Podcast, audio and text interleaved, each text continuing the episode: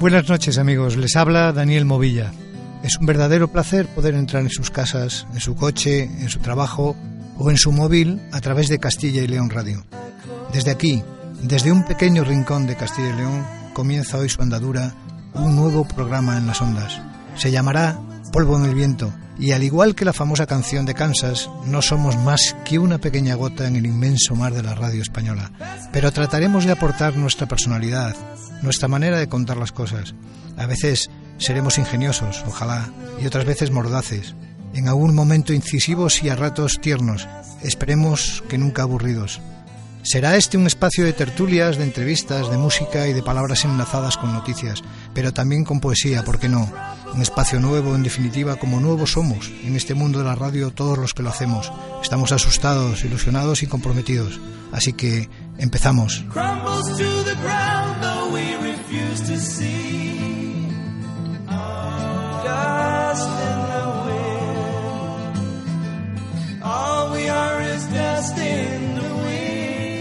Nuestra primera sección del programa se llama Mientras tanto. Un comentario personal sobre una noticia de esta semana que ha sido controvertida, o ha pasado inadvertida, o ha sido tapada por inconveniente. Una sección dirigida y presentada por Irene Serrano. Buenas noches, Irene. Buenas noches, Daniel.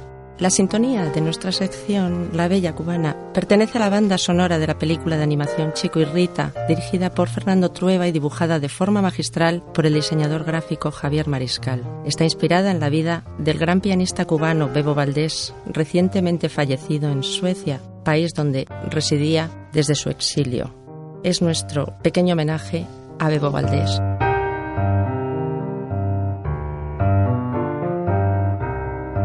Gracias, Irene. Ahí queda el homenaje al gran Bebo Valdés. ¿De qué nos vas a hablar hoy, Irene? Quiero hablar de una noticia que he visto esta semana y que prácticamente a, nadie le ha llamado la atención.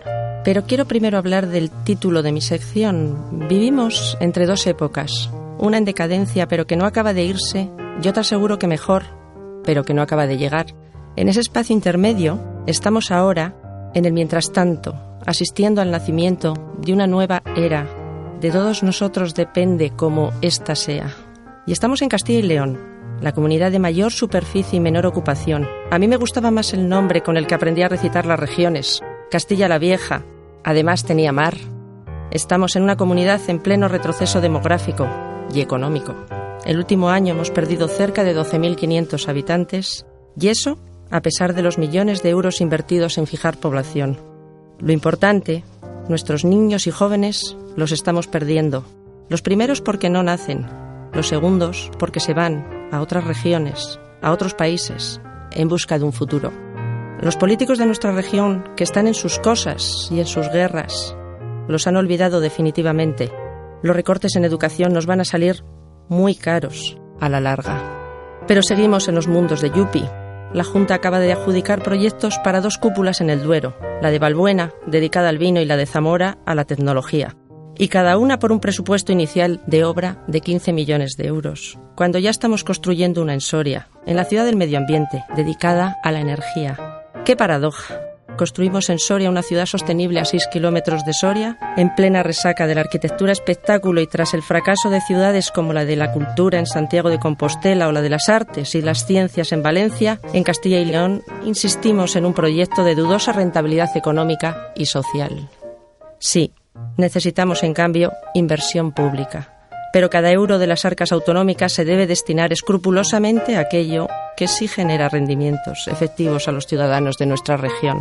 Inversión en las personas, en la educación, infraestructuras que mejoren nuestra competitividad, equipamientos sociales que favorezcan la cohesión y hacer de nuestro capital humano la primera ventaja competitiva de Castilla y León. Gracias, gracias Irene. Nos veremos la próxima semana y mientras tanto que te vaya bien. Gracias Daniel, un placer.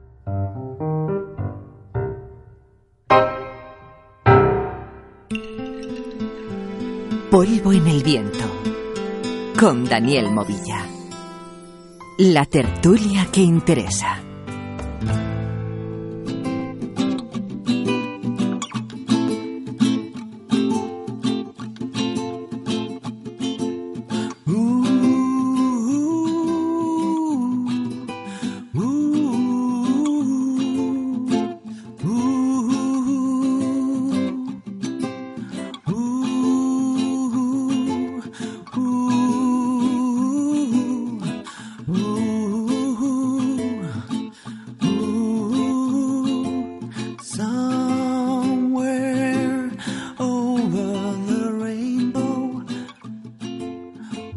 Nuevo, navegando en las ondas, nos sumergimos en nuestro submarino, una tertulia abierta sobre temas principales de la semana.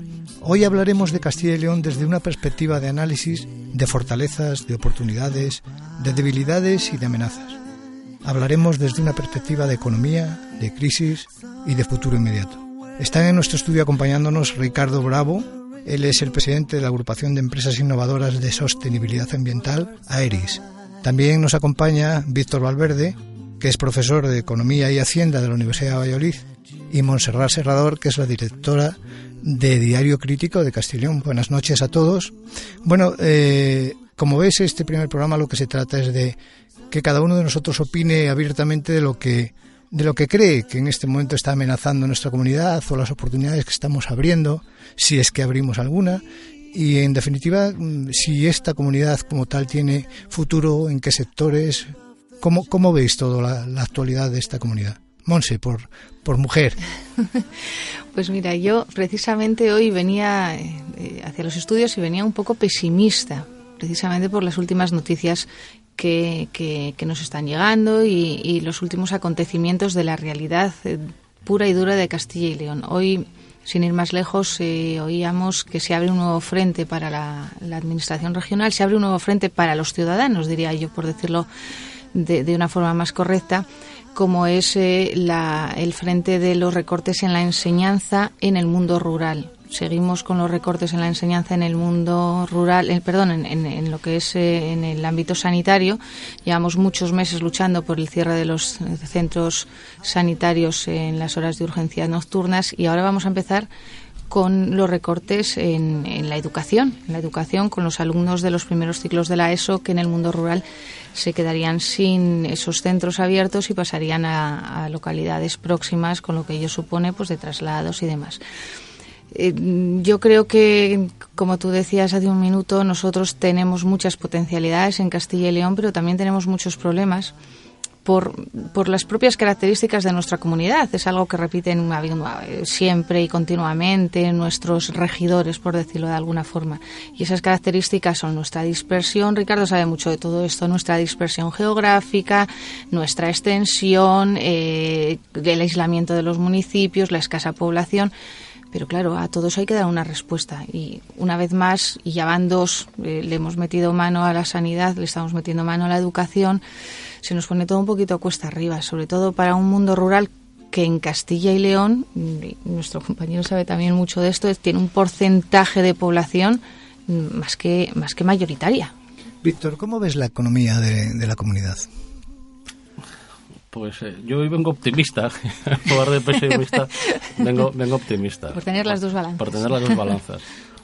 Hombre, eh, más que como ver cómo veo la economía, ya que se ha lanzado el, el, pañuelo de, de, lo que es nuestra realidad eh, rural, yo creo que, que, tenemos una obligación, que es el reinventarnos, reinventarnos como comunidad. Y yo creo que, que muy pocos eh, conciudadanos nuestros probablemente sepan estos tres datos. Primer dato, Castilla y León es más grande que Portugal miramos al mapa y da la sensación de que Portugal es mucho más grande. No, no, Castilla y León en extensión es más grande que Portugal. Castilla y León somos, sin embargo, solo eh, no llegamos a los dos millones y medio de personas. Y en tercer lugar, repartidos en nada menos que unos en 2.248 municipios, municipios, que son a su vez la cuarta parte del número total de municipios en España. Entonces, es decir, llegamos aquí como consecuencia de una historia es decir, que Castilla y León fue el centro del mundo hace cuatro siglos. Pero bueno, hace cuatro siglos. Y probablemente tengamos que reinventarnos de alguna manera. Y lo que era válido en una economía de hace cuatro siglos, pues eh, probablemente no es válido para una economía del siglo, del siglo XXI. Y evidentemente, ¿quién tiene que tomar las decisiones? Pues, pues, eh, pues el, político. Pero yo pienso que, que hay que reinventarse de tal manera que tenemos que acompañar todos al político. Es decir, aquí tenemos que repensar todos qué modelo de comunidad queremos. La comunidad que tenemos es difícilmente sostenible y, hay que usar la imaginación y la creatividad. Y si en algo estamos todos de acuerdo es que en el siglo XXI el, recurso más preciado y probablemente eh, más valioso va a ser precisamente la creatividad. Pues eh, pongamos la creatividad al servicio de nuestra comunidad y pensemos y seamos creativos y, no lloremos porque, es muy fácil es muy fácil llorar demos la vuelta al calcetín y veamos cómo con el menor dolor posible podemos reinventar la comunidad y poner en valor todas las potencialidades que no sabemos realmente en muchos casos cuántas tenemos y preferimos mirar en muchas ocasiones al lado medio vacío de la botella en lugar de al lado medio lleno. Ricardo, tu opinión.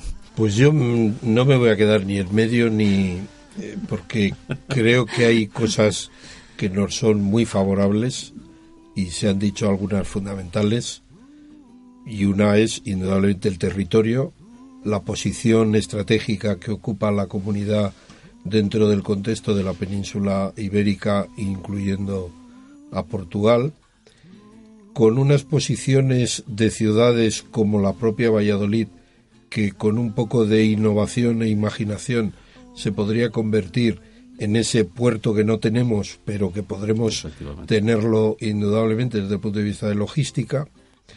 Pero luego hay valores que son fundamentales en la comunidad, ¿eh? y es el patrimonio, la lengua, la austeridad, el saber adaptarse a... Ahora bien, también tenemos problemas y serios, pero yo en el tema de problemas creo que no somos distintos al resto de España. Y por hablar de lo que me es más próximo, el sector empresarial, digamos, adolece de demasiado tradicional. Eh, hay sectores, sin embargo, enormemente pujantes. Y ya no solamente el, en el entorno del automóvil, pero en el agroalimentario, el propio turismo, en lo que ha sido hasta hace poco el tema energético, que por desgracia y por eh, actuaciones de la Administración, de la falta de regulación o de estabilidad de la regulación, se lo han cargado y hoy mismo es por el lado negativo todo el tema de Alstom y en Zamora, etcétera, etcétera. Eh, pero el potencial es enorme, tenemos buenas universidades, con un potencial de conocimiento todavía por desarrollar enorme. Fuimos la, el centro del mundo, pero lo fuimos también en el conocimiento. Eso hay que recuperarlo. Y por eso, enlazando la parte negativa o pesimista, es que se llegan a recortes en aspectos donde no debiera haber. El tema de educación, eso es algo que debiera ser una raya sobre la que no se ni se pisara. Pero yo sí que, por supuesto que creo que tenemos unas potencialidades que, que, todo el mundo tiene muy claro que tenemos y que nadie duda, pero a veces me da la sensación, no sé si estáis de acuerdo conmigo, en que el problema es que no nos creemos en esta tierra que tenemos estas potencialidades. Yo sin ánimo de compararnos con otras comunidades autónomas, muchas veces decimos todos, nuestro patrimonio. Si alguna otra comunidad tuviera las catedrales que nosotros tenemos y el patrimonio que nosotros tenemos, probablemente mm, le habría explotado de una forma diferente a la que lo explotamos nosotros. Parece que no nos lo acabamos de creer. El, nuestro patrimonio natural. Yo estoy todavía muy harta de ir a otras comunidades autónomas y que digan eso de los castellanos que anchas Castilla. Perdona, anchas Castilla no. O sea, hay una comunidad mm. que es plana que es la nuestra, dicho sea de paso, la comunidad, perdón, una provincia que es plana, que es la nuestra, el resto no habrá una comunidad con más montaña y más cimas que la nuestra. Entonces creo que tenemos que ser nosotros mismos los primeros que nos tenemos que convencer de lo que tenemos, porque la riqueza y el patrimonio y las potencialidades las tenemos. A trabajadores no nos gana nadie y sin embargo siempre parece que nos cuesta ese arranque, ese empujón que nos coloque donde nos tenemos que colocar. Tenemos un cierto pudor que yo creo que es muy castellano y que en ocasiones también es bueno. Es decir, el, le llaman, le llaman sobriedad. Sobriedad, que es, que, porque en el fondo es prudencia. Y, y, y, a veces pecamos de prudentes y a veces por esa prudencia eh, no sabemos transmitir eh, todo lo que hay. Eh, yo volviendo al optimismo, pienso que hay algo que cuesta generaciones construir y que lo ha señalado Ricardo que es la cultura del conocimiento y la cultura de la formación y la cultura de la educación. Eh, como lo tenemos eh, en el muy día a día, eh, realmente no somos conscientes de la riqueza del capital humano de la gente de Castilla y León. No somos conscientes, pero te das enseguida cuenta cuando sales un poquito de, la comunidad, incluso del país, cuando ves que los sectores relevantes desde el punto de vista económico en la comunidad sus empresas fuera de la comunidad son empresas de referencia a nivel nacional e incluso algunas a nivel internacional. Te das cuenta cuando los estudiantes de la comunidad que quieren salir a universidades extranjeras, te das cuenta que compiten como el mejor. Y cuando se dice es que el capital humano se escapa de Castilla y León, digo, si estoy encantado de que se escape siempre y cuando tengamos puertas abiertas para que pueda volver. Pero ¿por qué se va? Porque es que en un mundo global los que mejor formados están al final pueden elegir dónde quieren, dónde quieren ir lo que necesitamos es que del mismo modo que hay un camino de salida, también que haya un camino de vuelta. Y yo creo que ese camino de vuelta existe. Y hay ejemplos, porque nos, hablamos mucho de los que se van, pero hablamos muy poco de los que vienen. Y yo creo que podíamos dar eh, ejemplos y nombres y apellidos de personas ilustres y de empresas ilustres, que es gente que está de vuelta después de una experiencia fuera, fuera de la comunidad. Entonces creo que el gran valor del siglo XXI está de nuevo en las ideas y en el capital humano. Y esa es una joya que yo creo que en la, que en la comunidad y que en nuestra tierra hemos cuidado como buenos castellanos y con, y con mucha sobriedad, con mucho cariño y con, y con mucho tesón. Y que no todos los territorios españoles pueden presumir de lo mismo. Hablamos, hablamos de territorio. ¿Creéis que nos falta identidad territorial? por supuesto. Yo creo, yo creo que sorprendentemente, pero que está en la propia idiosincrasia del castellano leonés o del castellano viejo, o como se quiera llamar, porque siendo como hemos recordado el centro del mundo, precisamente por eso ha sido generoso, generoso en su transmisión de personalidad y se ha desfondado. Hmm. Es decir, eh, no hay una identificación espiritual, por decirlo de una manera simple, de identificación de una persona con un territorio, salvo lo muy lugareño, lugareño. ¿eh? Pero la conciencia de comunidad de castellano, que por el mundo es absolutamente reconocido y válido, luego aquí en España o en la comunidad no se, no se presenta. Y tan castellano, dicho en términos históricos, el andaluz como el castellano manchego, como el madrileño, como el gallego. Pero bueno, por, por simplificar a lo que es la, la estructura autonómica en este momento, el problema que tenemos en la comunidad de Castilla y León es la, la poca identidad con una, un entorno político, ¿eh? porque yo creo que con el tradicional, cultural y eso por descontado existe. Y eso probablemente le lleve a la actuación político a ser un poco timorato en la defensa de lo propio. Eso nos crea muchos problemas, porque hablábamos, no vamos a decantarnos ni mucho menos, hablamos de una comunidad autónoma por una provincia u otra, pero al final, ¿en qué radica todo esto? Que nos encontramos con una política aeroportuaria que es la que es, con una política industrial que muchas veces pues también es la que es cuando hay que ser consciente de lo que tenemos en cada sitio. Y eso al final eh, que repercute pues repercute en todo en los ciudadanos en, en, la economía en cómo hacemos las cosas y tiene muchas consecuencias vamos por lo menos desde mi punto de vista. Sí, porque la, la, identidad del castellano siempre ha sido extrovertida, generosa, que da lo que tiene dentro de su propia austeridad, porque para él poco y para lo demás mucho y, lo lleva y eso es muy difícil de cambiar y además no entiendo que haya ningún interés en cambiarlo. Yo creo que son cualidades que hay que conservar, pero adaptarlas a la vida moderna en el sentido de, oye, aprovecha más lo que uno tiene a su disposición, volviendo a lo positivo, a los recursos, etcétera, y no sentirse acomplejado por entornos que le sean simplemente más mediáticos. Vendernos mejor, diría yo, ¿no? Víctor, un, deseo, un deseo para el futuro de esta tierra. Uno solo. difícil, al genio de la lámpara se le piden tres. Uno, solo. Ah, más ganas, más Mira, optimismo. Más optimismo. Monse. Sí, yo coincidiría con, con, él. Más que más optimismo, lo que decíamos antes, saber vendernos.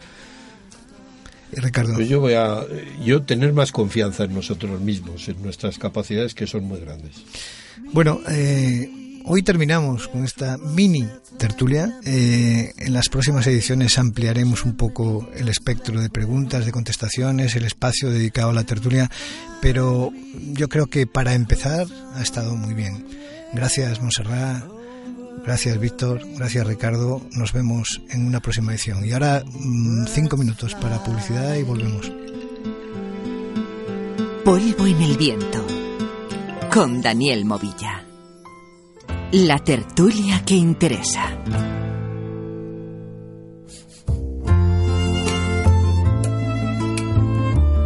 Ya estamos aquí de nuevo con una sección que se llama Caminos de vida y vuelta.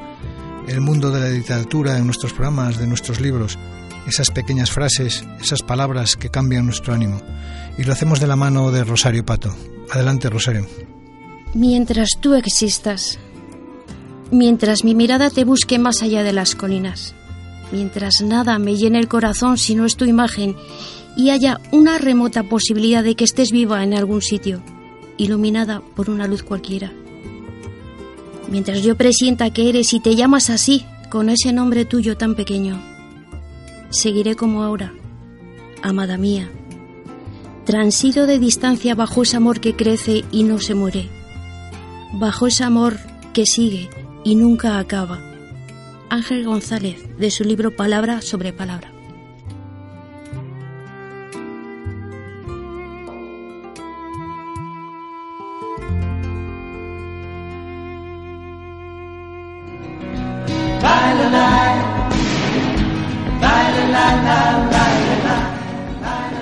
Bueno, pues ahora sí, acabamos nuestro programa acercándoles otras voces.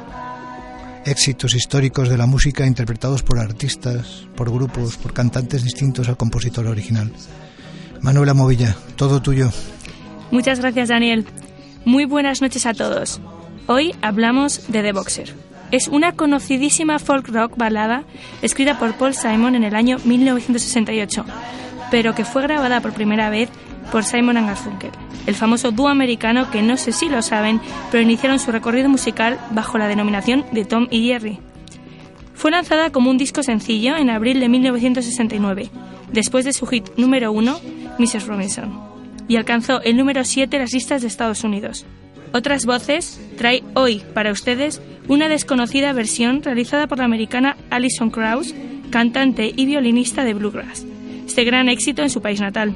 Alison ha conseguido varios discos de platino y 27 premios Grammy, siendo la mujer que más Grammys ha ganado como solista, productora y colaboradora junto a su grupo Union Station. Realiza esta versión del boxeador haciendo dúo con Swan Colvin, conocida cantante americana de folk, y lo hace en mayo de 2007, en Washington, en la Biblioteca del Congreso Americano, en un homenaje a Paul Simon. Disfruten con su interpretación de The Boxer.